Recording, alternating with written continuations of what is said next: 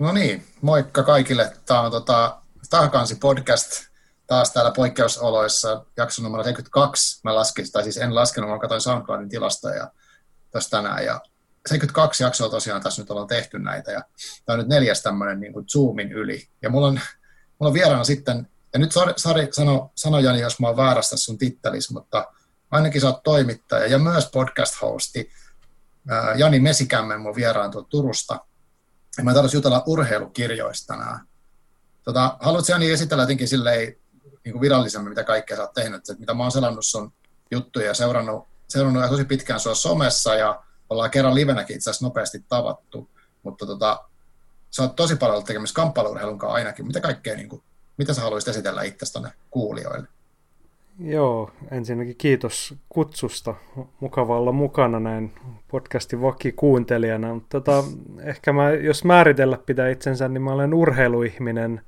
Sitten mä olen ammatillisesti, olen kyllä toimittaja. Olen nyt, mitäs mä sanoisin, 15 vuotta tehnyt Joo. enemmän ja vähemmän täyspäiväisesti urheilutoimittajan hommia, sisällöntuotantoa tämmöistä, mutta kaikki, suurin osa siitä urheiluun liittyvää – kirjoittanut freelancerina melkein voisi sanoa kaikkiin isompiin sanomalehtiin Suomessa.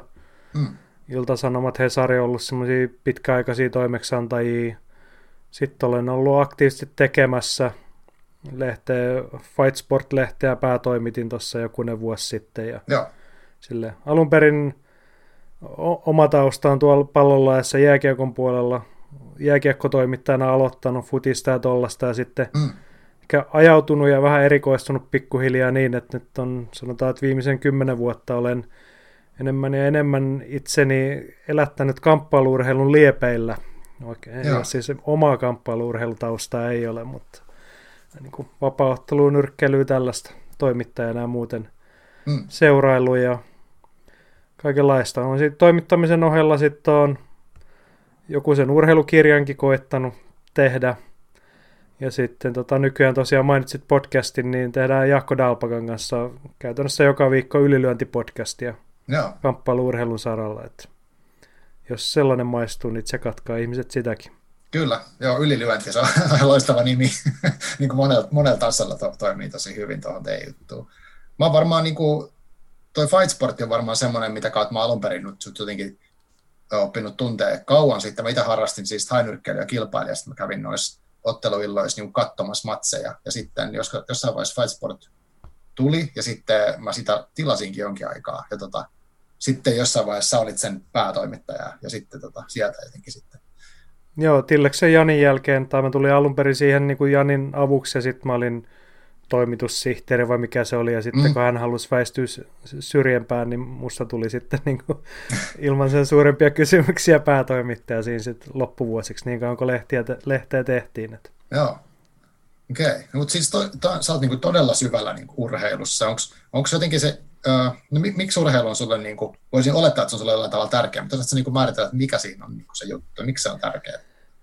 No mä mietin tota jo ennalta, kun sä vihjasit tämän tyyppisestä kysymyksestä. Se on aika, se on, se on vaikeeta siis mm. sanoa miksi, mutta osittain se on varmaan ajautumista olosuht. Siis olen syntynyt urheiluperheeseen, kasvanut jäähallilla oh. ihan pikkupenskasta lähtien. Mun on faija pelannut ammatikseen lätkää, mun on isoveli pelannut ammatikseen lätkää. Mm. Itse nuorempana sitten harrastanut sitä niin paljon, että ei sit loppujen lopuksi tehnyt mieli kuullakaan jääkiekosta vähän aikaa enää, mutta okay. jotenkin aina ollut niin paljon urheilu läsnä elämässä, että ei siitä osannut sitten päästä irti aikuisenakaan. Ja sitten jossain vaiheessa vähän ajelehtimisen kautta osannut sen yhdistää toiseen intohimoon, eli kirjoittamiseen, joka mulle on ollut aina toinen iso juttu elämässä, niin sitä kautta ne on sitten yhdistynyt ja ehkä nyt niin kuin aikuisiellä ja ammattiuralla tavallaan ajaa semmoinen kysymys, että yrittää selvittää itselleen edes, että mistä siinä urheilussa on niin kuin ihan ydintasolla kyse. Et, niin. Et en mä tiedä, pääs, osuuko se vähän meidän tämänkin illan tai päivän teemaan, että Joo. miksi urheilu kiinnostaa? Niin. Mikä se niin. on se, se syvä, Aha. puhdas ydin siellä, kun kuorii sen kaiken siitä pois? Joo. Joo, mä sitä siis, mä mietin kanssa etukäteen tuossa, että mitä se, urheilu niin mulle on, että, että kun mä en niin kuin koe itse olevani niin kuin silleen urheiluihminen, mutta mä oon harrastanut urheilemista, että mä niin kuin tykkään tehdä ja tykkään treenata ja miettiä sitä treenaamista ja myöskin niin kuin muutenkin kuin sitä vaan, että mitä se niin kuin pinnallisesti on, että on jotain sarjoja, toistoja ja lajeja, vaan että mitä, miksi sitä niin kuin yleensä tekee. Mutta sitten niin urheilussa on jotenkin se, että siihen liittyy paljon semmoisia jänniä niin kuin ihailua ja sitten semmoista äärimmäisyyttä ja jotain, että joku vetää sen jonkun asian niin, kuin niin pitkälle kuin mahdollista, niin onko se jotenkin semmoinen juttu, mikä sitten kiinnostaa?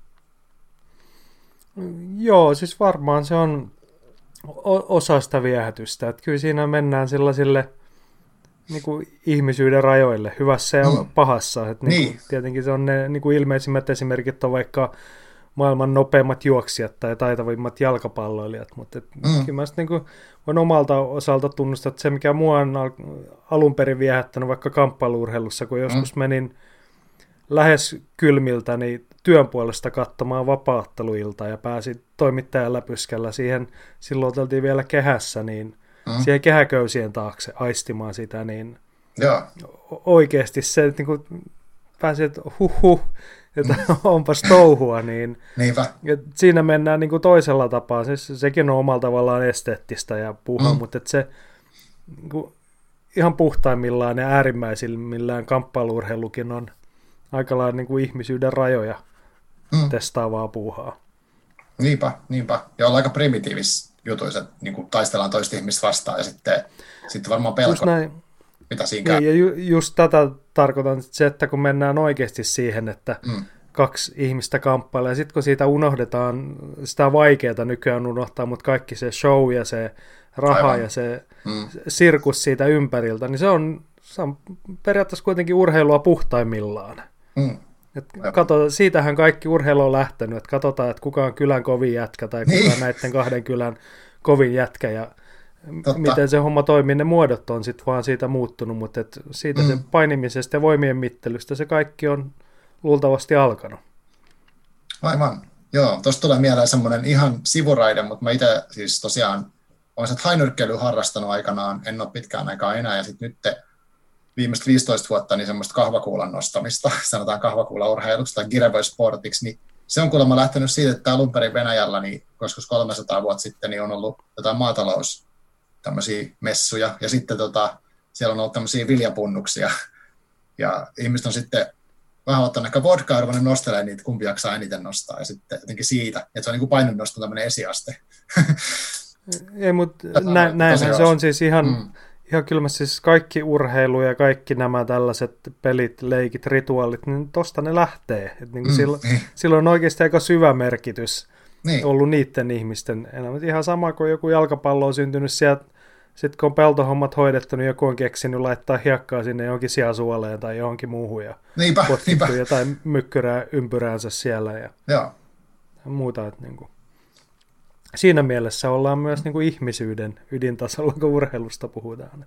Joo, joo ja sitten en mä tiedä, itse kanssa miettinyt sellaista, että, että niiden urheilukokemusten kautta, niin no vaikka joku tämmöinen, että ottelee jonkun kaveri tai ottelee toisen ihmisen kanssa, vaikka sen hainyrkkeilyottelun tai vastaavan, niin siinä, siitä ehkä oppii vähän erilainen tunteesta tyyppiä kuin että vain juttelisi. Jotenkin, että se on, siinä, siinä jaetaan semmoinen joku aika ennen kokemus.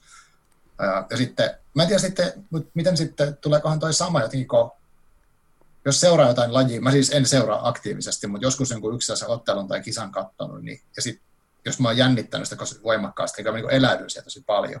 Ja mä oon kuullut semmoisenkin jutun, että jos vaikka ihminen katsoo urheilusuoritusta, niin kuin vaikka telkarinkin läpi tai sitten vaikka tanssia tai tämmöistä, niin se niin kuin pystyy kropankin tasolla eläytyä siihen, mitä se toinen ihminen tekee siellä.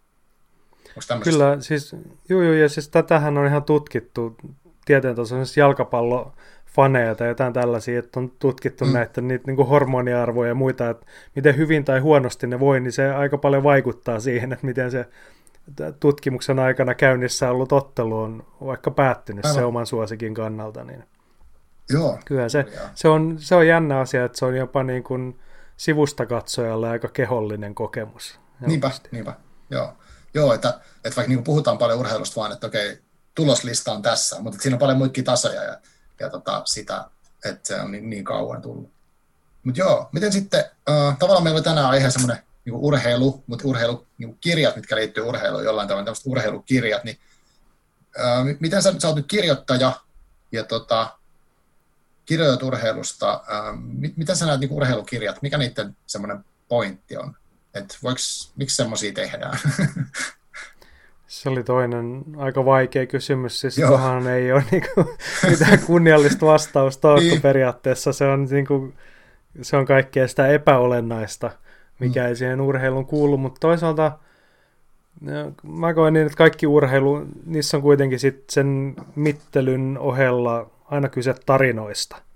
Mm. Ja siitä jostain kokemuksesta, niin on se tavallaan aika luontevaa jatkumaa sille, että se kiinnostus siihen urheilun ytimeen, urheilun itsessään on niin suurta, että se sitten heijastuu niihin väliaikoihin. Et siitä se varmaan on niinku se tarinankerronta lähtenyt sitten sinne urheilutapahtuman ulkopuolelle. Et mm. Ne on niin kiinnostavia, isoja tarinoita, niin myyttisiä hahmoja tai juttuja, mitä niistä tulee, että niistä riittää kirjaksi asti kerrottavaa. Joo, tota, um, niitä on tosi paljon niin kuin, erilaisia. Mä, en tiedä, mä mietin itse tuosta urheilukirjat. Mulla on ehkä omassa hyllyssä ei varmaan on, on niin kuin varsinaisesti ehkä jotain lajioppaita lasketa niin kuin sellaisia, että mitä, mitä johonkin lajiin kuuluu, vaikka johonkin judoon, niin sellaisia on ehkä selaillut. Mutta sehän on vain yksi tapa kirjoittaa siitä urheilusta, että on, on paljon muutakin. Onko olemassa jotain niin kuin listaa, että mitä, minkä kaikki tyyppisiä urheilukirjoja on olemassa? tuleeko en, en, en, mä tiedä, en mä tiedä, siis sehän on oikeasti niin kuin ihan valtava ylägenre, jos sanoo urheilukirja. Niin kuin toi on vaan niin kuin y- yksi niin kuin pieni esimerkki, mitä sä mainitsit, tavallaan niin kuin opaskirja tai tämmöinen. Mutta sitten on just se tarinakerronta, ne hahmot tai kertomukset, tapahtumat. Sitten on semmoinen niin meta-urheilukirja, missä niin kuin pohditaan vaikka, että mistä jossain urheilussa kiinnittää urheilun filosofiaa, mm, mm. niin kertomuksiakin on sitten niin kuin moneen suuntaan, että, se, että jos nyt menee kirjakauppaan ja katsoo urheilukirjahyllyä silleen, silleen, kun niitä jossain nyt vielä on, mm, niin, niin sehän on elämänkertoja, Kyllä. tai sitten se on niitä jonkun menestystarinan kertomisia niin kuin mm. kollektiivin tasolla. Aivan. Et siinä on ehkä ne perustyypit, mitä ihmisille ensimmäisenä tulee mieleen. Mm. Semmoinen hiukan kuivakka kronologinen historiikki mm. tai sitten semmoinen hiukan puiseva kronologinen elämänkerta, missä kerrataan jonkun tärkeän urheiluihmisen tarina on paketoitu sitten hiukan vähemmän tärkeästi. Mutta et. Niinpä. Mullekin tulee tosiaan mieleen tämmöinen klassinen joku ribi ihmisten naamoja ja sitten niissä on jotain lätkänpelaajia vastaavia tavalla niin semmoinen henkilökavalkaadi ehkä, ehkä silleen. Tota, onks niin kuin,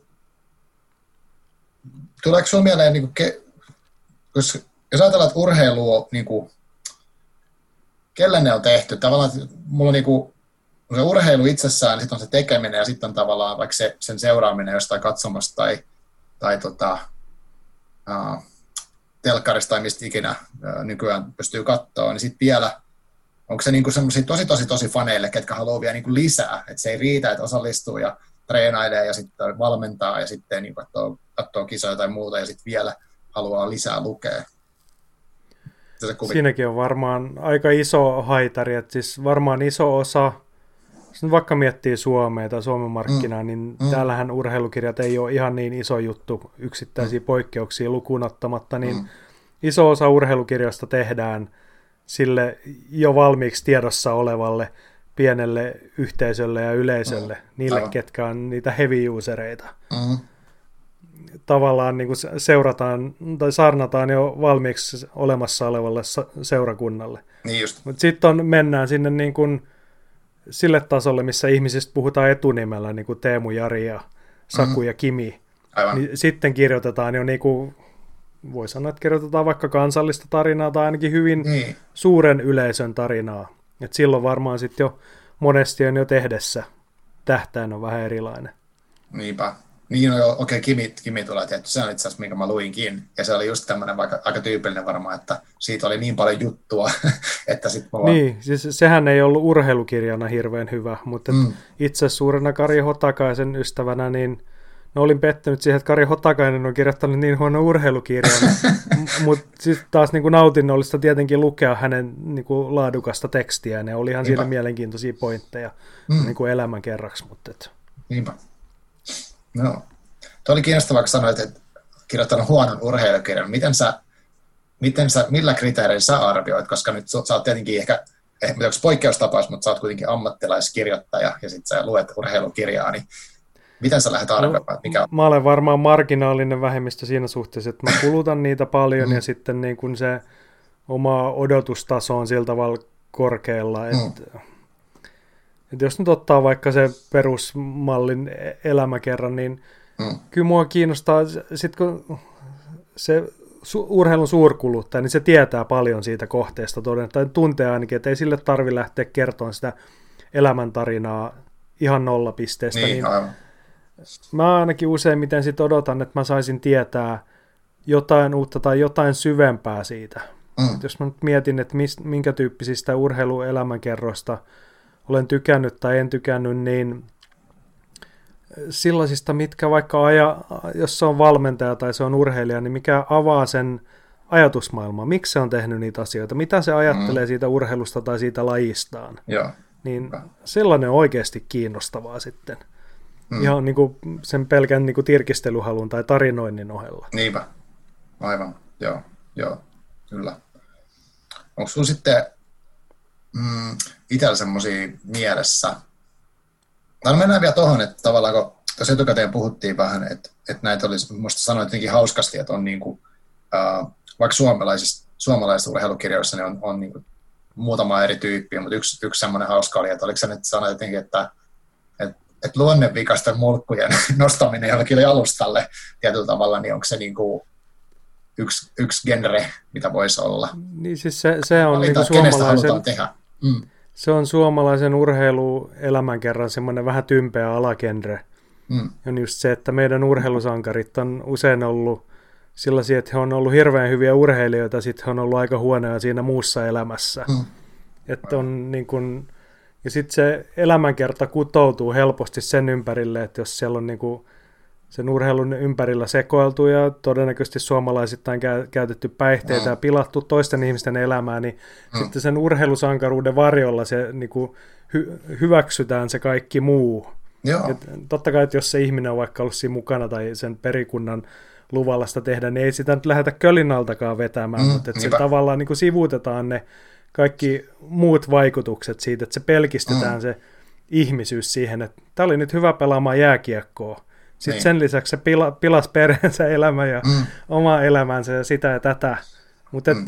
ei, ei puhuta siitä nyt liikaa. Että pojat Aivan. on poikia tyyppinen lähestymistapa. Äh, se on vähän turhan voimakkaana nyt edelleen mm. mun mielestä mm. suomalaisessa kerrassa. Mutta tietty se on, se on se, ihmiset on niin kuin, uteliaita.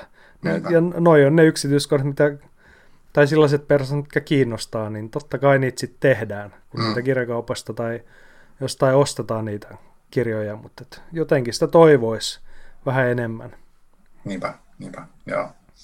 Ja liittyy just tuohon kanssa se, että, että onks, niin kuin, onko urheilu sun mielestä vielä semmoinen asia, missä, missä voi just saada tuommoisen aseman, että uh, Suomessa vaikka, että tota, jos on tarpeeksi hyvä, niin sitten ikään kuin sitten on ihan sama, vai onko toi muuttunut? Että toi tämmöinen niin tähtikulttityyppinen juttu, että et, en mä tiedä, musta tuntuu, että tuollaisista, vaikka puhutaan noista vaikutuksista niin kuin ikään kuin enemmän kuin aikaisemmin, mutta tämä on siis mun vaan tämmöinen niin kuin subjektiivinen fiilis, ei mihinkään dataan perustu tai mitään, mutta että, että tavallaan sanotaan nyt vaikka joskus kauan sitten niin ei olisi ollut niin väliä, vaikka joku sitten dokailisi, tai siis tekisi jotain tosi, tosi kurjaa sen urheilun lisäksi, mutta nyt taas mm, on semmoinen fiilis, että ihmiset odotetaan, että ne on enemmän vielä semmoisia kokonaisvaltaisia roolimalleja jopa, kun ne joka tapauksessa on niitä. Siis varmasti se on muuttumassa. Toisaaltahan se, siis se vanha ajatus siitä, että urheilija on joku nuorison puhtoinen esikuva, niin se mm. on ehkä nykypäivänä unohdettu. Ja sitten tulee just tämä, että kun meillä on sosiaalinen media ja kaikkea, niin kaikkea seurataan ja syynätään, tiedetään, että ne asiat tulee paljon herkemmin esille nykyään, mm. mutta kyllä se mun mielestä silti niin kuin urheilun tai viihteen alalla ne ihmistyypit, niin kyllä ne aika paljon saa anteeksi sillä, mm. että ne on siinä yhdessä muita ihmisiä kiinnostavassa elämänalassa ne on poikkeusyksilöitä. Mm. Niin sitten se niin kuin, sillä saa anteeksi sitä, että sä saatat olla vähän kelvoton ihminen sitten yksityiselämässä mm. tai jossain Niinpä. muussa. Et ei, ei se mun mielestä ainakaan Suomessa mitenkään pyyhkiytynyt pois. Ja sitten kun se usein just kietoutuu vaikka päihteiden käyttöön, niin Joo. siinä sitten ehkä semmoinen suomalaiskansallinen lähestyminen tai suhtautuminen siihen päihteisiin tai alkoholiin varsinkin, niin sekin sitten niin kuin peilautuu silleen hyväksyvällä tavalla siihen. Mm, mm. Aivan. Tuo on silleen ennen kuitenkin urheilu jotenkin kuitenkin liittyy. Tai siis ehkä se on sitten enemmän sitä liikuntakulttuuria, mutta on se semmoinen niin kuin tavallaan terveys ja tämmöinen ja optimointiasiat, että, että miten niin kuin ihmisestä saa eniten irti. Tota, miten sitten, tuleeko sinulle mieleen semmoista, mitkä sulle on ollut, tai onko sulla, sanotaan näin, semmoisia kirjoja, urheiluun liittyviä kirjoja, mitkä on sulle ollut tosi tärkeitä, vaikka sanotaan aikaisemmin, ja sitten ehkä nyt tuoreeltaan. Haluaisitko nostaa jotain semmoisia, niin kuin, missä voisi vähän jutella enemmänkin, että mitkä on? Mulla on varmaan silleen, siis vaikea sanoa, kun oikeasti luen paljon ja kaikenlaista, mm. useimmiten tekstilleriä, mutta sitten myös niin tutkimuskirjallisuutta ja uh, urheilukirjaa ja romaania ja kaikkea mahdollista, niin ehkä menee jotenkin silleen ristiin, että mulla on jotain semmoisia ei-urheilukirjoja, mitkä mm-hmm. hirveän paljon vaikuttanut ajatteluun, miten mä toimin urheilun parissa, kun Joo. nyt niin kun näkee seuraa työkseen ammattiurheilua ja muuta. Ja sitten taas toisen mun arkeen nyt ennen näitä viime viikkoja on kuulunut se, että aika monta iltaa viikossa menee jalkapallokentällä junnoja, junnoja valmentaessa, niin siihen ajatteluun paljon vaikuttanut. Sitten taas on mm jotain sellaisia urheilukirjoja, mitkä ehkä on niin kuin vaikuttanut, että mitä sitä ajattelee elämästä yleisesti tai ihmisistä Joo. yleisesti. Että sille ihan suoraviivaisesti ei ole, mutta jos me otetaan ihan puhtaasti niin kuin urheilukirjallisuuden saralta, niin mitäköhän se voisi olla? Joo, ja mua kiinnostaa siis, muutkin, mitkä on niin kuin vaikuttanut, vaikka ne ei olisikaan suoraan urheilukirjoja. No, jos lähdetään niin kuin urheilu kirjallisuudesta, niin no yksi niin kuin kaikkien aikojen parhaita urheilukirjoja, sille, siis mulla siihen liittyy se, että mä oon kirjoittaja itse tai mm. haluan olla kirjoittaja, yritän olla, niin Norman Mailer, joka on tunnettu myös romaanikirjailija, niin Joo. Hän, hän teki sen tunnetumman uransa rinnalla urheilutoimittajan töitä. Aha, seurasi muun muassa nyrkkeilyä aktiivisesti, ja hän on kirjoittanut The Fight-nimisen kirjan, joka on kyllä mulle henkilökohtaisesti. Ja tämä kertoo siis, tämä on tosi tarina, tietokirja siitä, miten mm. Muhammad Ali ja George Foreman kohtas oh, silloin siellä siis pimeässä Afrikassa. Niin. Hän oli paikalla siis siellä Afrikassa koko sen sirkuksen ja saagan ajan ja kirjoittaa Aha. sitten sillä loistavalla tyylillään siitä, niin toi on sellainen, mikä on varmaan niin kuin vaikuttanut siihen, että miten itse – haluaisi pystyä olemaan. Mä koen, että mä oon myös jollain tapaa tarinankertoja, kun mä kirjoitan urheilusta, niin, niin, niin. se, että ja myös sit niinku kiehtova ihan kirjana. tai sitten niinku, mennään johonkin tuonne elämänkertatasolle, niin otetaan kotimaasta upea esimerkki Eva Wallströmin Rajoilla kirja. Mm. Niin siinä on, kun puhuin siitä, että niin helposti ne urheilijan elämänkerrat vähän typistyy, että niin siinä on kyllä mm hän on sen itse pääosin kirjoittanut jopa, niin siinä vedetään mm. kyllä itseään aika syviin vesiin, ja siinä tarinassa tietty on sitä syvyyttä kaikki ne niin mm. vastoinkäymisenä ja muuten, niin Niinpä. se on varmaan sellainen, mikä on niinku itselläkin pysäyttänyt ja vaikuttanut kyllä ihan kaikenlaiseen ajatteluun. Ja Aivan. Sitten tuolla niinku samalla, samassa genressä vaikka Andre Agassin tennistähden elämänkerta, niin hyvin raadollinen kertomus siitä siis miehestä, joka oli maailman parhaita urheilijoita ja sanoi, että hän on koko elämänsä vihannut tennistä. Ja siis se tarina lähtee siitä, että hänen isänsä on teipannut pikku Andren käteen mailan, niin että se on oikeasti teipattu se maila ja sitten se ampuu pallotykillä, että lyöppä siihen poika Aivan. palloja, niin mm. hänestä on niin kuin pikkulapsesta asti tehty sitä tähteä, niin että mi- mitä se sitten on niin kuin vaikuttanut siihen ihmisyyteen ja millainen tarina siitä kuoriutuu, niin Joo. Täl, tällaiset kirjat on kyllä aika vaikuttavia. Mutta sitten jos miettii sitä, että niinku, kun itse toimii urheilun parissa, niin mitä miettii, mm. niin me puhuttiin tästä kirjasta etukäteen tuossa jo Anders Eriksson ja Robert Poole on kirjoittanut Peak-nimisen kirjan, Peak. Joo. Mm-hmm. Aika moni tietää Anders Erikssonin tietämättä Anders Erikssonin. Hän on se mies, joka on kehittänyt sen kliseisen kuuluisan 10 000 tunnin säännön, että tee 10 000 tuntia jo, jotain, niin susta tulee hyvä. Okei, okay. okay, sitten tämä Peak-kirja on se, siis hän on tutkija, hän on professori-ihminen, mm. Hän on tutkinut lahjakkuutta, oppimista, tällaista tosi paljon, Joo. ja tässä tämä kirja on se, missä hän kirjoittaa, että siis se 10 000 tunnin sääntöhän tuli tunnetuksi, kun Malcolm Gladwell nosti sen omassa kirjassaan esille. Siellä oli luku, että hei jät, tyypit, näin tämä menee. Just niin. niin sitten tämä e- Eriksson kirjoittaa tässä kirjassa, että Malcolm Gladwell ei tajunnut sitä ideaa ollenkaan, että se pilastaa koko jutun tyyppisesti. Et, Joo. Siis tämä koko Peak-kirja käsittelee sitä Erikssonin käsitettä niin kuin deliberate practice, tarkoituksenmukainen harjoittelu, että se ei riitä, Just. että sä teet jotain 10 000 tuntia, vaan mm-hmm. sun pitää tehdä tietyllä tapaa tarkoituksenmukaisesti, mm-hmm. järkevällä palautteella, tavoitteella, Just motivaatiolla edeten jotta susta voi tulla. Eikä se mm. ole niin, että sä vaan meet. Siis Erikssonin niin. paras esimerkki on autolla ajaminen. Mm. Minä ainakin olen ajokortin saatua niin ajanut reilusti yli 10 000 tuntia, mutta en mä koe, että mä yhtään sen parempi kuski kuin sillä autokoulusta tullut. Aivan. Korkeintaan Aivan. toiseen suuntaan. Et mm. kun se ei ole ollut. Mutta et, siis tämän tyyppinen kirja on ollut yeah. hirveän iso. Siinä kun on koittanut miettiä sitä, mitä sitä yrittää antaa vaikka nuorille – kenen ja. kanssa tuolla tekee, tai omille lapsilleen, kenen kanssa nyt on. Mm. No niiden valmentamisesta on onneksi päässyt ennen tätä koronteenia eroon, mutta kuitenkin ja. paljon niidenkin kanssa touhunut. Mm. Ja sitten tämmöinen vaikka toinen tunnettu jenkkikirja Carol Dweckin Mindset. Joo, se löytyy suomeksi. Näistä, joo. Se on vissiin samalla nimellä suomeksi, mutta joo.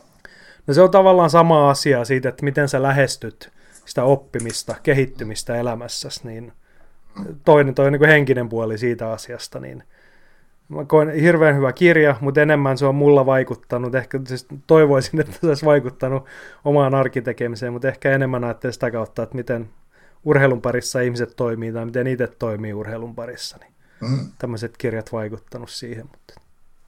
Joo.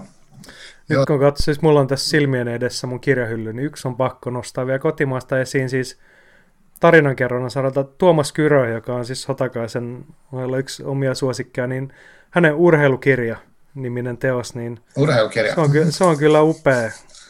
Ja nimenomaan niin tällainen, Tuomas Kyröhän on myös urheiluihminen ja penkkiurheilija itse, niin sitten sillä hänen tarinankerronnan taidolla, kun hän on sukeltanut ja tutkinut sitä urheilun luonnetta ja eri lajeja, niiden piirteitä, niin siinä on kyllä – olen sen kolme-neljä kertaa lukenut ja aina sieltä löytää jotain uutta päävaivaa itselleen. Okei, okay. wow.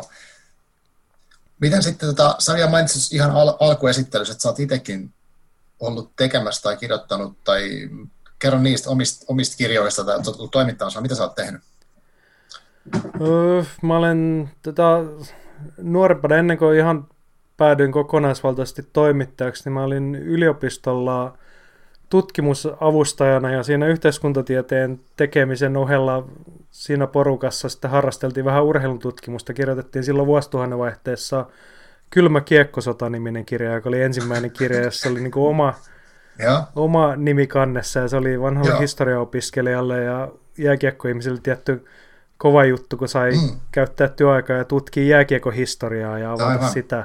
Joo. En tiedä, en ole uskaltanut sitä moneen vuoteen enää lukea, sillä mieleen sitä nyt sitten ajattelisi nykyään, mutta tota, mm.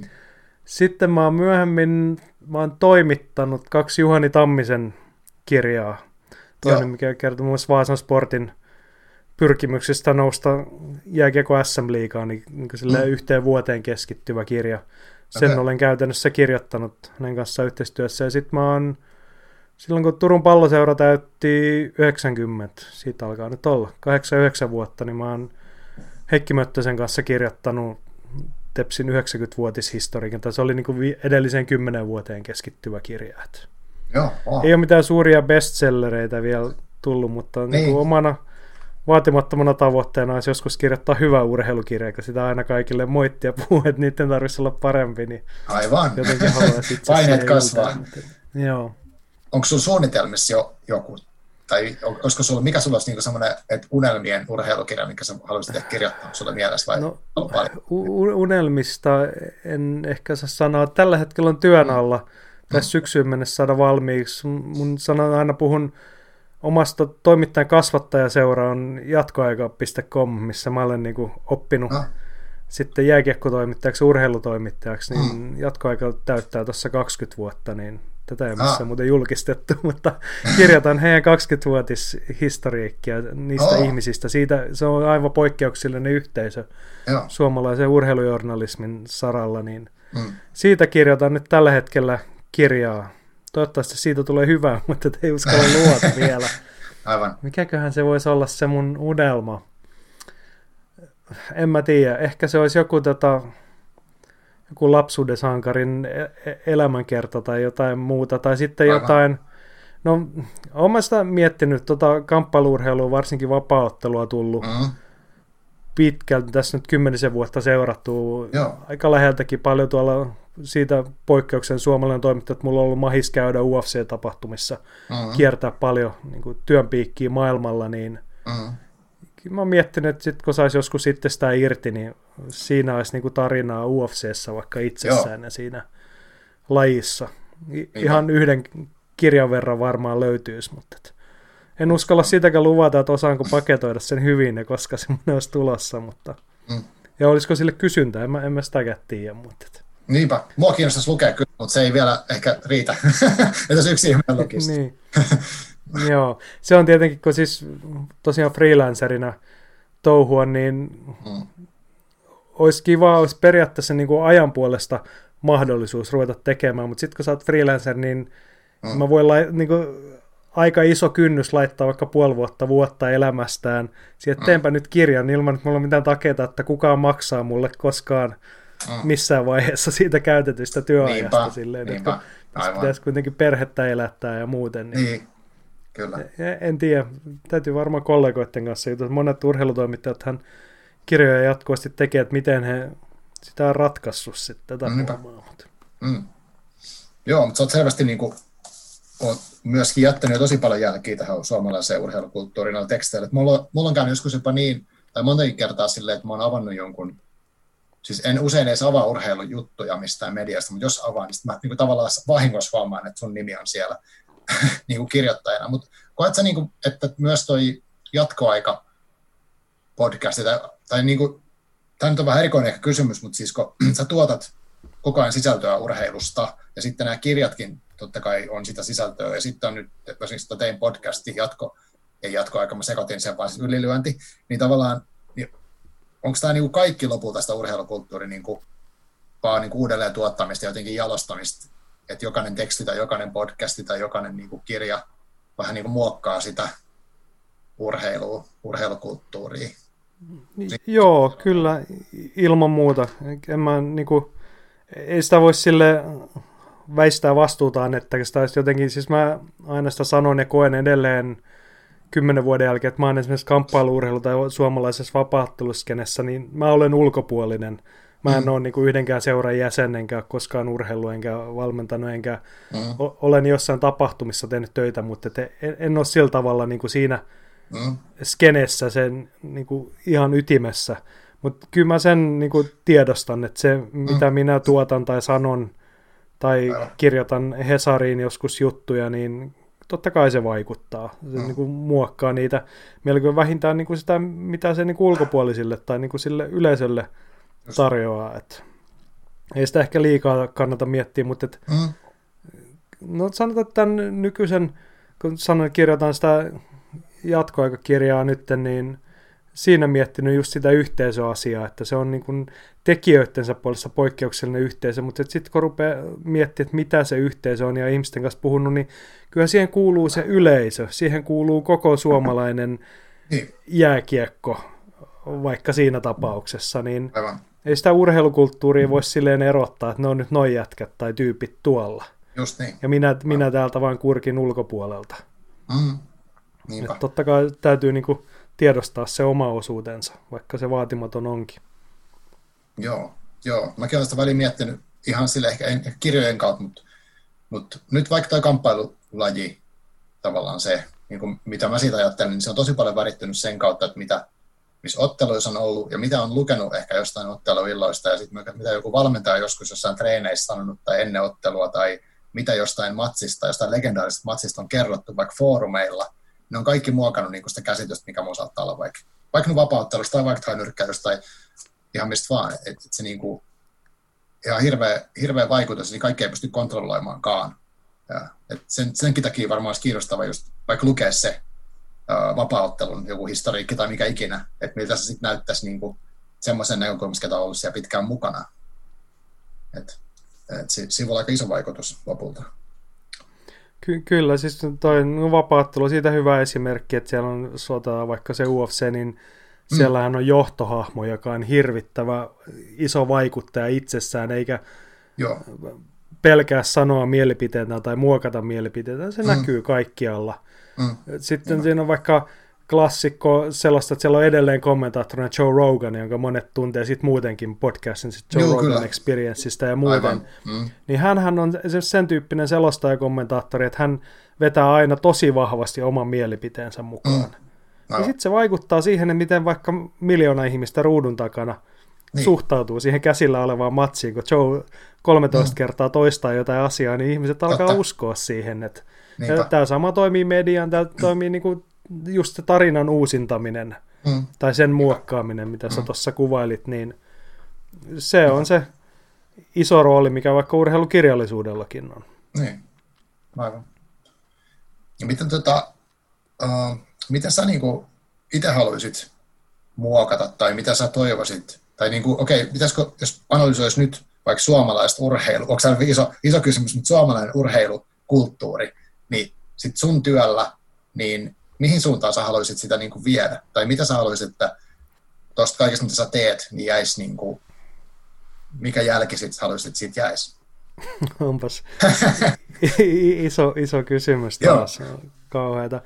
Tota, ehkä, siis en, en mä tiedä oma, osaa niin omaa työtä miettiä tarvittaa, mikä se jälki, mutta suomalainen mm. urheilukulttuuri, niin ehkä jos saisi toivoa ja pystyisi vaikuttaa johonkin, niin se, että se menisi – ehkä vähän enemmän sen suuntaan, että tiedostettaisiin sen urheilukulttuurin moninaisuus tai olemassaolo, ettei se mm. ole sitä, että kaikki puuhaa sitä omaa pientä nurkkaansa ja kuvittelee, että tämä on nyt tätä, mitä minä Joo. tässä teen, että oot sä sitten urheilija tai valmentaja, että sä tiedostaisit mm. sen, että kukaan ei pyöri siellä tyhjössä tai että jos Joo. sulla on joku mielikuva siitä sun omasta lajista, siitä omasta tekemisestä, niin toiset ihmiset sieltä toisesta suunnasta katsoen voi nähdä sen ihan toisella tapaa. Just niin. Tai se, että se sun lajis ei ole mikään niin kuin omalakinen saareke irrallaan mm. yhteiskunnasta, vaan että se on aina liittyy johonkin aikaan ja paikkaan. Niin mm. Ehkä siinä meillä on Suomessa semmoisessa niin kuin, siinä kulttuuriaspektissa vielä parannettu. Suomalainen urheilu on siinä mielessä vielä nuorta ja kypsymätöntä. Vaikka meillä on mm. paljon hyviä urheilijoita ja. Hienoja urheilulajia ja tekijöitä, niin Joo. sitä kaipaisin. Mm. Kyllä.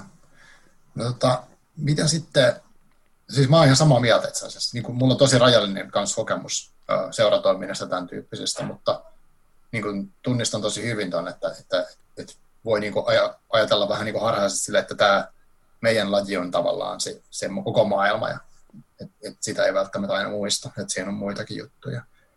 No, miten sitten vielä noista kirjoista, listasit tuossa noin, noin muutamat kirjat, niin pystyt sä niin erittelemään, onks, tuleeko mieleen jotain semmoisia juttuja, mitä, niin kuin, niin kuin mitä niistä olisi semmoisia, mitä olisi jäänyt sun vaikka arkeen tai niin kuin työhön tai elämään jotenkin semmoisia, mitkä on, niin kuin mitä asioita sä oot vaikka omaksunut tai mitkä on vaikuttanut sun omaan valmentamiseen. Tuleeko meillä jotain esimerkkejä, että, että vaikka sanotaan vaikka piikkikirja, niin onko sieltä tullut joku, että miten sä teet eri lailla, kun sä oot sen lukenut?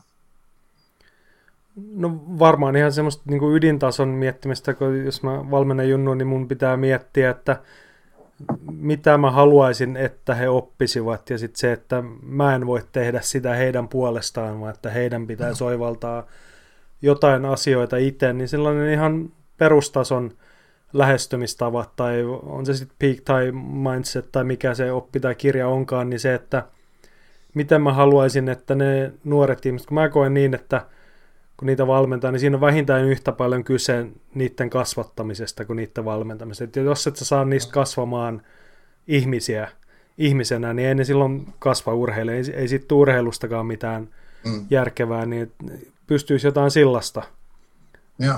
sinne antamaan sitten, mutta et, ehkä sitten jos miettii omaa elämää niin kuin, ja työn kannalta, niin kai se suurin vaikutus on se, että kun itse haluaa niitä tarinoita kertoa, niin aina ne on niin syvimpiä jälkiä jättää ne upeasti kerrotut tarinat ja mm. ne tavat, millä niitä voidaan paketoida, niin jotain niistä koittaa aina paljon. Ne ei ole välttämättä niin tiedostettu, että mä pystyisin nyt sanomaan, että Joo. mun tavassa tehdä asioita, että siinä on yksi kolmasosa tota ja yksi tota, vaan että Kyllä.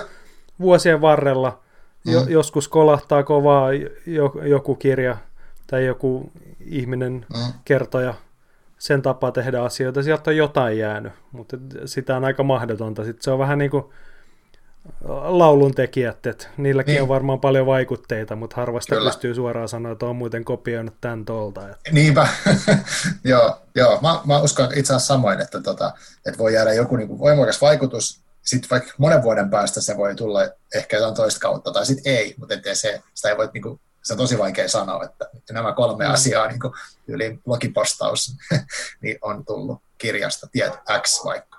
Joo. Mm. Joo, mulla, mulla, itellä, mulla on toi Carol Dweckin kirja, siis no, noista aina, mikä mä oon siis suoraan lukenut, ja Peak mulla on itsellä hyllyssä, ja mä nyt melkein voisin luvata, että mä luen sen jossain vaiheessa. Mutta tota, mua kiinnostaa myös toi itse urheilussa ja sitten yleensä elämässä semmoinen, että, että niin kuin ehkä se liittyy tuon junnu mutta semmoiseen, että voi olla, että joskus on kuvitelma uh, siitä, että, että mä en vaikka osaa asiaa X ollenkaan, niin sitten, niin kuin, tai että mä en ole mä en ole sellainen ihminen, joka osaa jotain, vaikka sitten jotain lajia. Niin ehkä olisi, tai tuosta kirjasta on mulle jäänyt semmoinen, niin kuin, ja mä yritän sitten muistaa, että, niin, että se ei tarkoita sitä, että mä en nyt osaa, niin että mä en voisi myöhemmin olla parempi vaikka siinä, mitä mä ikään kuin teen. Tai, tai, tai se, että, että, että jos tietoisesti harjoittelen, niin on mahdollisuus kehittyä vähäsen johonkin Kyllä se, toi on periaatteessa vaikka just Ericssonin, niin sitä, ja se tuokin niin kuin ydinajatusta ja nyt kun sen otit esiin, toi on varmaan semmoinen asia, että jos yhden asian vaikka omille urheileville lapsille tai niin valmennettaville haluaa sanoa, että minkä, tai haluaisi saada ne oppimaan, mm. mikä ei välttämättä sit palvele niitä loputtomasti jalkapallossa, mutta voi auttaa elämässä, niin on toi, että niin. Niin sellainen työnteon merkitys ja se suhtautuminen, että kun minä yritän tehdä tätä asiaa, niin mä voin oppia sen. Sä et osaa Joo. sitä nyt, etkä saa, saa sitä huomenna, mutta että, niin kuin, että se, mikä on se työnteon ja sen mm. tuloksen syy-seuraus niin yhteys se, että, että ei, ei ole mitään, kukaan ei ole niin kuin syntymälahjakas mm. lähtökohtaisesti, mm. vaan että kaikki voi oppia melkein kaikkea tyyppinen Hyvä. ajattelu. Niin. Joo, mä, mä tykkään tuosta tosi paljon ja sitten semmoisesta teke, niin kuin tavallaan tekemisen, tekemällä oppimisen kautta. Mm. Ja mä siis on toi niinku, tekemällä oppiminen on muuten kanssa tuttua. Se siis tulee sieltä yliopistoilta silloin niissä piirissä silloin tutkittiin, puhuttiin pragmatismista. Sehän siis ah. tekemällä oppiminen on John Dewin jenkkitut, siis se on kohta sata vuotta vanha oppi, mutta uskon Joo. siihen vahvasti. Niin kuin siis ihminen oppii sitä, mitä se tekee. Mm. Et istut koulussa, niin opit istumaan koulussa tyyppisesti. Tai että jos sä haluat oppia jalkapalloa, niin sitä ei, ei, ei se auta se videoiden kattaminen, vaan mm. pitää mennä jalkapallokentällä harjoittelemaan sen välineen mm. kanssa. Aivan. Niin kuin keskimäärin. Mutta siis on siis, näitä on vaikea aina niin oma mutta nyt kun tämä tuli esiin, niin toi, toi on varmaan sellainen asia, mitä koittanut myös omaan tekemiseen, omaan työuraan ja mm. kaikkeen mm. sitten mm niin kuin soveltaa tota, että kyllä niin kuin, kohtuullisen suuri huijari, huijarisyndrooma olo on ollut niin kuin vuosikausia just, että kun mä sanoin, että mä oon tullut ulkopuolelta Joo.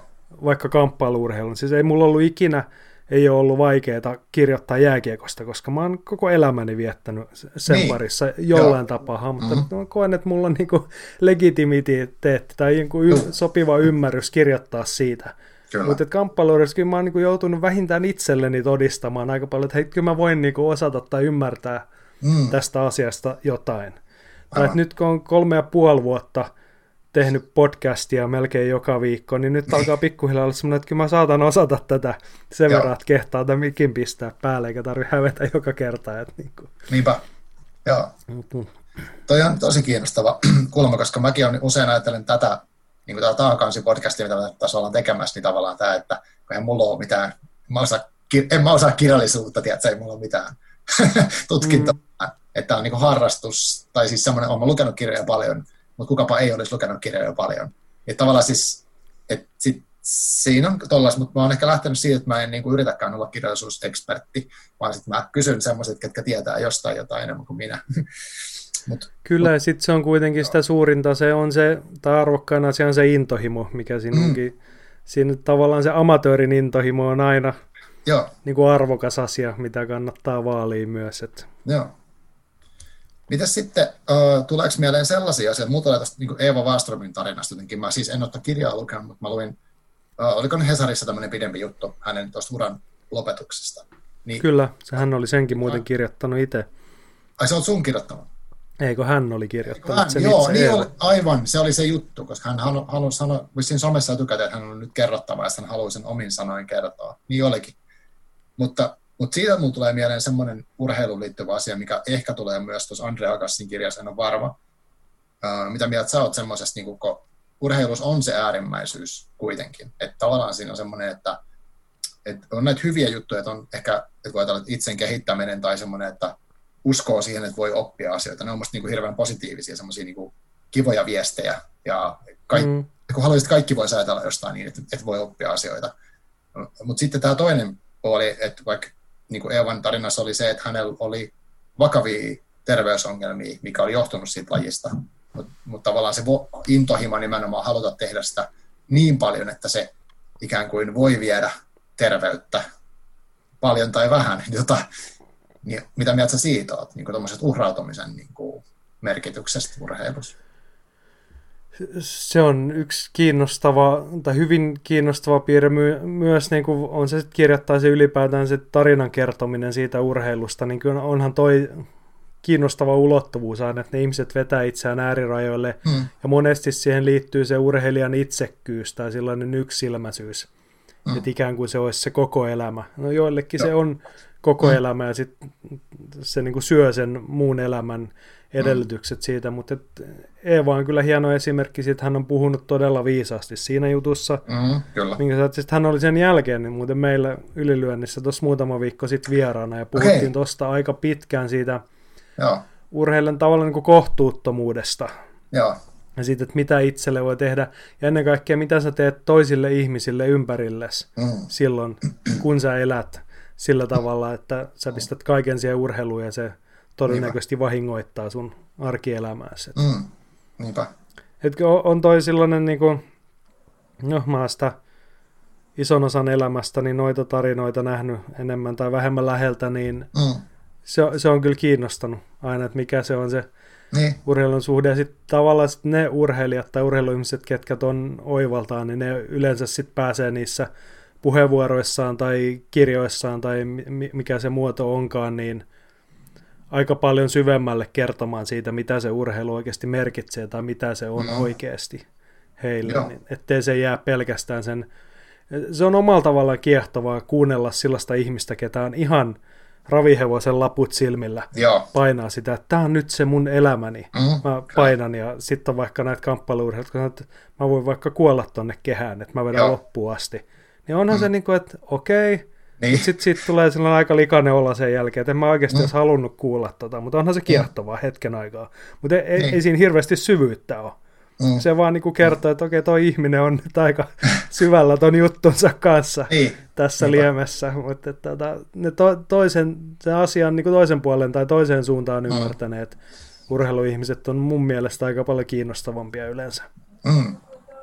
Joo, ja toi mitä sanoit kanssa Andre Agassin niin siitä tarinasta, että hänellä oli teipattu se maila ja tavallaan vastenmielisyys siihen, ja, ja, ja sekin on aika kiinnostavaa, että, tota, että kun, jos haluaa olla hyvä tai yleensä tehdä mitään tällaista, niin pitää kuitenkin treenata tosi paljon, ja varmaan joutuu miettimään aika monta kertaa se, että miksi sitä treenaamista yleensä tekee, ja tota, että haluuko siihen laittaa vaikka sitten, että pääsee tasolta X seuraavalle tai vastaavaa, että sekään ei ole niin kuin itsestäänselvyys. Ja sitten siitä, niin. mä en tiedä, onko se, niin kuin näistä, tuleeko näistä tarinoissa esiin se, mutta tavallaan, että liittyykö se siihen lahjakkuuteen, mikä tuossa piikkirjassa, missä siinä mun mielestä Takanen mukaan puhutaan, että, että, että, että on niin kuin tavallaan sitä lahjakkuutta ja sitten on kuitenkin sitä, että on niin kuin tehtävä tosi paljon sitä työtä, mikä on sitä tietoista työtä, että valitsee, että nyt mä menen treenaamaan, enkä mene jonnekin muualle. Ja, että se, sekin on niin kuin yksi puoli, sellainen työmoraali, tai onko se se, mikä se oikea sana sitten on. Tai se jotenkin niin kuin päättäväisyys kuitenkin valita usein epämiellyttäväkin juttu. Kyllä, se, se on siis urheilussaan, puhutaan usein siitä uhrautumisesta. Sitä se on, mm. sä joudut tekemään valintoja, jolla sä jätät jonkun puolen elämästä vähe, vähemmälle. Ja mm. kyllä noiden nuorten kanssa niin isoittua paljon miettii sitä, että ja toivoisin, että ammattilaisurheilussakin tätä voitaisiin miettiä, mutta se, että aina se, se lähtökohta, että miksi joku alkaa urheilla, mm. niin musta tuntuu, että se on niin kuin melkein sata kertaa sadasta se on se, että urheilu on kiehtovaa, se on hauskaa, se on miellyttävää. Mm. Okei, okay, sitten on näitä ihmisiä, ketkä lähtee vaikka kamppailuurheilu purkaakseen jotain niin kuin sisältään, jotain, mitä mm. ei ole niin miellyttävää, mutta lähtökohtaisesti urheilu on mm. kivaa. Aivan. Lapset, nuoret alkaa urheilla, ne menee sen takia sinne kentälle, että sitä palloa on kiva potkii. Ja sitten, että ne löytäisi sen tasapainon, kun sitä rupeaa tekemään jossain vaiheessa muutaman vuoden päästä tosissaan, että sun pitää ymmärtää se, että jos mä haluan olla hyvä, niin se vaatii työtä ton tai ton verran, tai niin kuin enemmän kuin Niinpä. osaan nyt kuvitella. Niin just. Mutta sitten se tasapaino vaatii sitä, että sen tarvitsisi kuitenkin säilyä mielekkäänä. Mm. Et eihän se sit, jos se, ei, ei se ole enää sama urheilua, jos se menee vaan siihen, että sä näet sen päämäärän, niin nyt mun täytyy tehdä pelkästään töitä. Niinpä. Niin yleensä siitä jää jotain puuttumaan silloin. Että kyllä ne, myöskin ne isommat menestystarinat sit monesti mun vähintään epäsuorasti kertoo siitä, että noi tyypit on hyviä sen takia, että ne tykkää edelleen aika paljon tosta Joo. touhusta. Joo, tonkin mä oon kuullut monta kertaa ja silleen, että se on kiva, että sekin ehkä tulee noissa kirjoissakin tavallaan se ilo myös. Ja, että se, ja toi on, mulla tulee itse asiassa nyt tässäkin mieleen just se, että mulla on yksi urheilukirja, mikä mä oon lukenut siis niin kuin kauan sitten tämmöinen kuin uh, Dietrich Harre on tämmöinen niin itä-saksalainen valmentaja, ja sillä on semmoinen valmennus. Mm. Tämä on Divarista aikana hommattu, ja siinä hän puhuu siis se oli 60- tai 70-luvulla kirjoitettu, ja tota, siinä puhuu tosi paljon tästä urheilijan kokonaisvaltaisesta niin kuin hyvinvoinnista. Et ei missään tapauksessa pelkästään treeneistä, vaan että miten se menee, miten menee niin kuin, onko jotain seurustelusuhteita, miten perheen kanssa menee, onko niin kuin, ruuat, hygieniat ja niin kuin, unirytmit, kaikki tämä, niin kuin, että et jos se ei toimi, niin sitten mikään muukaan ei voi toimia, eli tavallaan sen, sitä nauttiminenkin on. Ja sitten toinen, mikä hän sanoo mielestäni hienosti siitä urheilijasta. Hän jotenkin puhuu sille urheilijasta silleen, että, että urheilija on sit, silloin niin kuin parhaimmillaan, kun se pystyy sen koko tahdonvoimansa. Ja se tahdonvoima on yhtä voimakas kuin sen taito e, jossain hetkessä, että se pystyy näyttää sen. Niin kuin mä haluaisin vaikka lyödä sitä palloa näin hyvin, ja taito on mätsää sen, niin sitten sit ollaan niin kuin jossain hienossa kohdassa. Sekin on minusta kiinnostavaa. Kyllä, ja Itä-Saksassahan tämä ratkaisti niin, että kun kontrolloitiin sitä koko elämää sieltä Joo. yläpuolelta tarpeeksi tarkkaan, niin Aivan. en nyt uskalla väittää, että siellä oli sitten nämä muut ihmissuhteet ja muut nautinnot sit ihan, kyllä, ihan tasapainossa, kyllä. mutta hyvä, että joku oli ajatellut sitäkin niin. puolta, että se on Teoria niin. Kyllä, kyllä. Joo. Mutta kaikkihan niinku urheilussa ja näissä tarinoissa palautuu sitten aina – osaamiseen. Mm. Nyt mieleen, kun puhuttiin noista niin kuin muun alan kirjoista, mikä on vaikuttanut, niin, niin. joskus nuorena silloin oli muoti, kun ruvettiin puhumaan flow-tilasta ja tämmöisestä. Joo, joo. niin silloin sehän on lähtenyt täältä Hassun nimiseltä tutkijalta, mikä oli... Joo, mä tiedän sen. Chen, osas... Mikhail, Chi, joku, mikä, Chik Mihaili, hän on Joo. silloin oikeasti vaikea, hän on joku niin kuin itä-eurooppalaistaustainen alkaa, lukenut niitä kirjoja, niin se oli silloin, kun luki sitä silloin – reilu kaksikymppisenä. Mm. Silloin me, oli vielä niin kuin oma semmoinen urheilu, kehollinen muisti tallessa, niin mm. se on ollut sille aika iso juttu. Musta, että niin kuin, tavallaan, että se kaikki, mikä niin kuin tuntuu vaikka henki niin itseluottamus ja kaikki, niin ne palautuu aina mm. osaamiseen.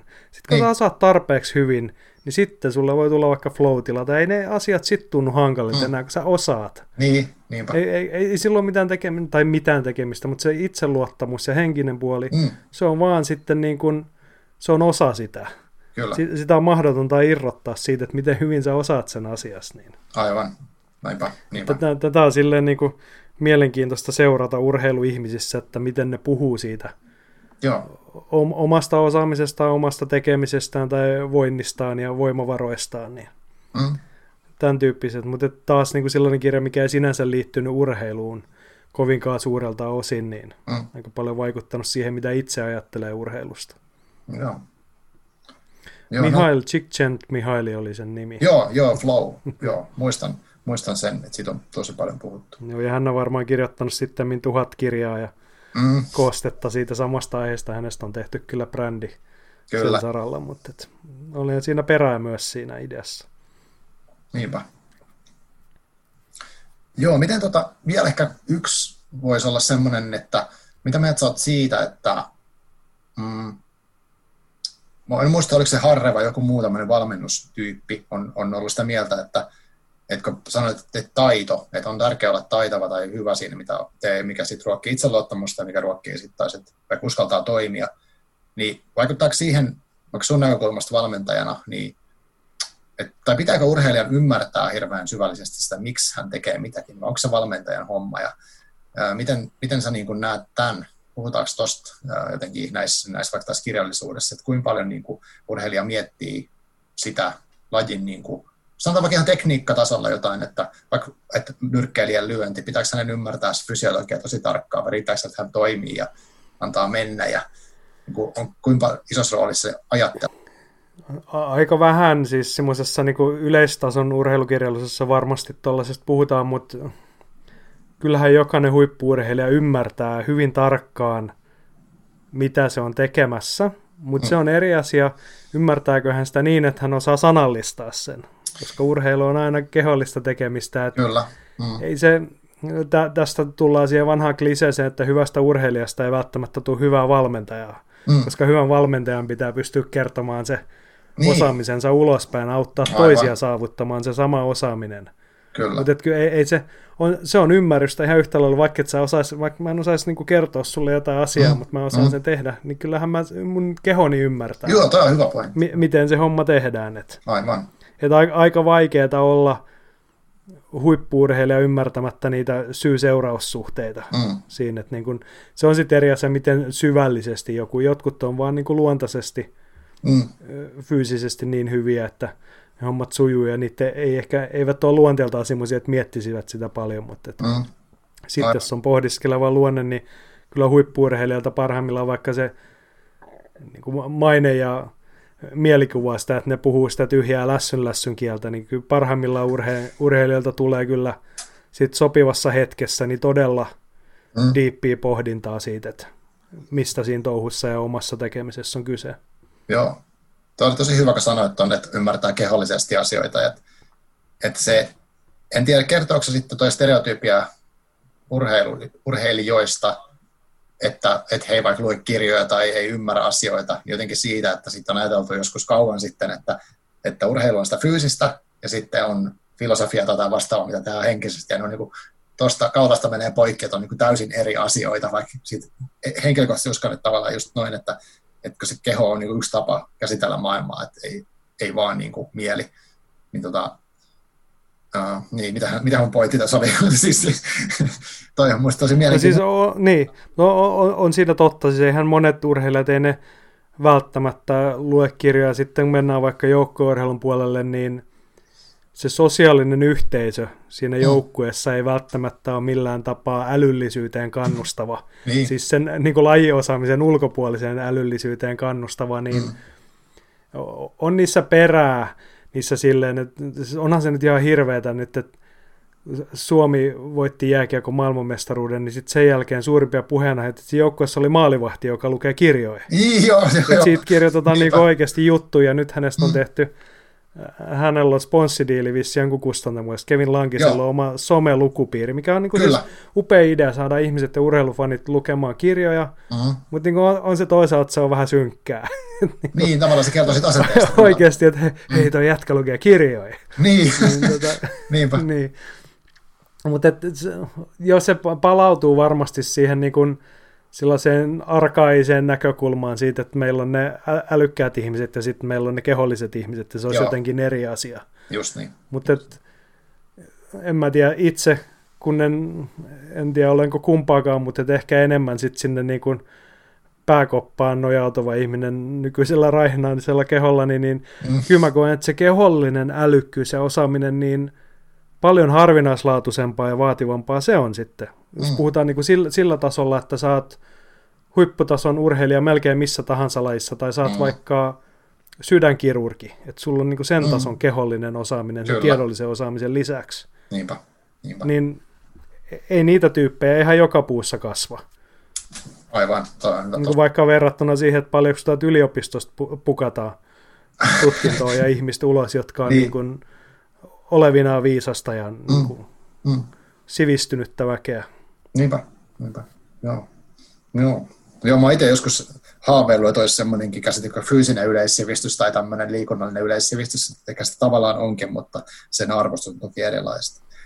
Tota, joo, tässä on paljon kaikkea käyty. Onko sinulla vielä, sitten tuleeko mieleen jotain semmoista, uh, tai hei, jos sun pitäisi antaa, sanotaan lahjaksi joku yksi urheilukirja, tämän kysymyksen mä oon pöllinyt, mutta tota, joku urheilu, urheilu tai urheiluun liittyvä kirja pitäisi antaa lahjaksi tai minkä sä mielellä antaisit mulle tai jollekin tuolle kuulijalle niin kuin lahjaksi.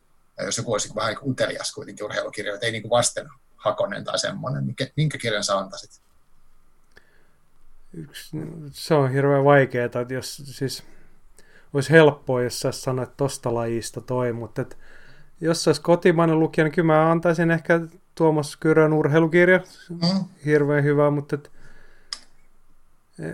en, siis ihan mahdoton kysymys, koska nyt on niin monenlaisia niinpä, niinpä. Joo, hyviä totta. kirjoja. Et, et se olisi ehkä niinku urheilusta tietyistä lajeista. Nyt tuossa silmät osuu kirjailijoissa Nick Hornbyn Hornan kattila no. esimerkiksi. Nick Hornby tunnettu romaanikirjailija hänkin, mm. niin sen lisäksi jalkapallo- ja Arsenal-fani, hän on kirjoittanut hyvin raastavan kuvauksen siitä, millaista on Arsenal-fanin elämä. Niin kyllä mä joku ah. jalkapallofani tai jalkapalloihminen, ketä sanoo, että en mä kauheasti lukenut kirjoja, niin mm. mä sille löysin Hornan kattilan käteen. Että lue toi, että tykkäät Joo. varmasti tyyppisesti, mutta et joku, joku kirja, mikä kurkottaa sen urheilu, urheilua syvemmälle, niin, tai pintatasoa syvemmälle. Niin. Joo. Joo. Mutta ehkä se tarvitsisi, en mä pysty niinku muitakaan kirjoja antaa ihmiselle lahjaksi ihan tosta noin vaan, että jotenkin mm. aina tarvitsisi tietää, niin vähän mikä ja tyyppi. millainen ihminen. Niin. Mm. Sepä se. on... Joo, se, se on oikeastaan vähän näissä kaikissa tämmöisissä niin kirjavinkkeissä niin hankala, että jos vaan niin roiskasee menemään, niin sitten se osumatarkkuus on huono, että, että pitäisi just vähän tietää, mitä, mitä suosittelee. Aivan. Joo. Mä mietin, mitä mä sulle suosittelisin, mutta kun sä oot, mä en tiedä, onko mulla, niin mulle urheilukirjoja mielessä, mutta tuohon sun valmentamiseen liittyen, niin uh, semmoinen kuin uh, Frank Forenchik, tai Kik, mitähän se kirjoitetaan, se on no, jenkki, ja silloin tämmöinen kuin play as if your life depends on it. Silloin semmoinen niin kuin, vähän semmoinen luonnollisen liikkumisen filosofia, mutta se, se on niin kuin liikuntafilosofiaa enemmän. Ja siitä, tavallaan ilon kautta tekemisessä ja semmoisen niin kokonaisvaltaisen niin kuin liikkumisen ystävä. hän puhuu toki paljon tämmöisistä niin alkuperäiskansoista sun muista, mutta se on niin hauskaa tavalla kirjoitettu. Mä luin sen 15 vuotta sitten, ja se teki ison vaikutuksen, niin kuin, että miten, miten mä ajattelen yleensä niin kuin liikkumisesta. Ja mä oon ehkä sitä sit yrittänyt niin kuin omissa tavallaan treeninpetohommissa sit myöhemmin hyödyntää niin kuin niitä ajatuksia. Että et lähtökohta olisi, että se on kivaa, ja, ja siitä tehdään niin kuin koko kropalla ja mahdollisimman kokonaisvaltaista liikettä. Ja, ja tota, uh, niin kuin pääasia on se, se myöskin, että se tuntuu se tekeminen, eikä vaan se, että montako toistoa tehtiin. Niin kuin tämän tyyppiset. Siinä on tosi kiinnostavia ajatuksia. Joo, tämä kuulostaa siltä, että pitää mahdollisimman pikaisesti etsiä tuo kätensä. Nyt kun nämä ajat on poikkeukselliset, niin on mm. ollut aikaa ajatella urheilua, kun on lukea toista. Nyt ennen kaikkea sitten on joutunut miettimään ihan sellaistakin, että kun mm. ei pääse sinne kentälle vetää niitä treenejä, niin mulla on joukkueellinen niin.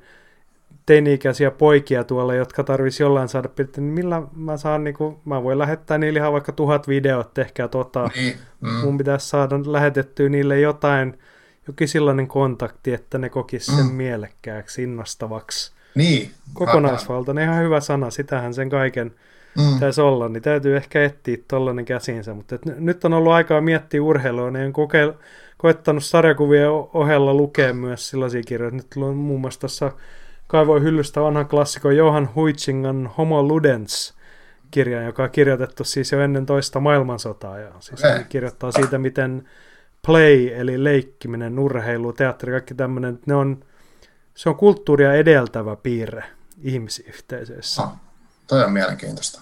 Niin, mä oon koettanut päästä noin ydintasolle, mutta siis Joo.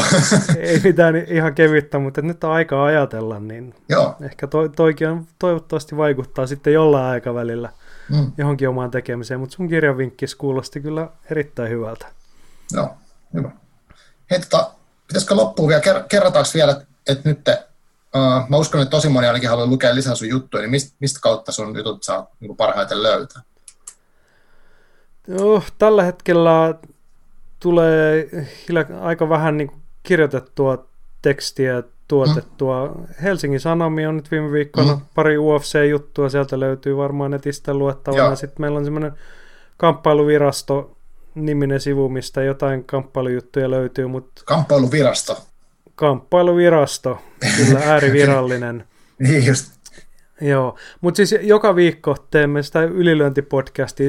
Se on jotenkin, vaikka Joo. se kuulostaa helppo, mutta siihen niin kuin menee puolen viikkoa siihen aina. Niin no joo, se, se, mihin se niin kuin sydänveri tulee nyt vuodatettua joo. ammatillisesti joka viikko. Et se, se on puhetta, mutta et toivon, että sieltä nyt välittyykin. Koitetaan niin kuin miettiä sillä tarkkuudella, että se olisi myös kuuntelukelvollista, eikä Kyllä. sitä mikkiä päälle ja lätistä. Mutta et... Niinpä.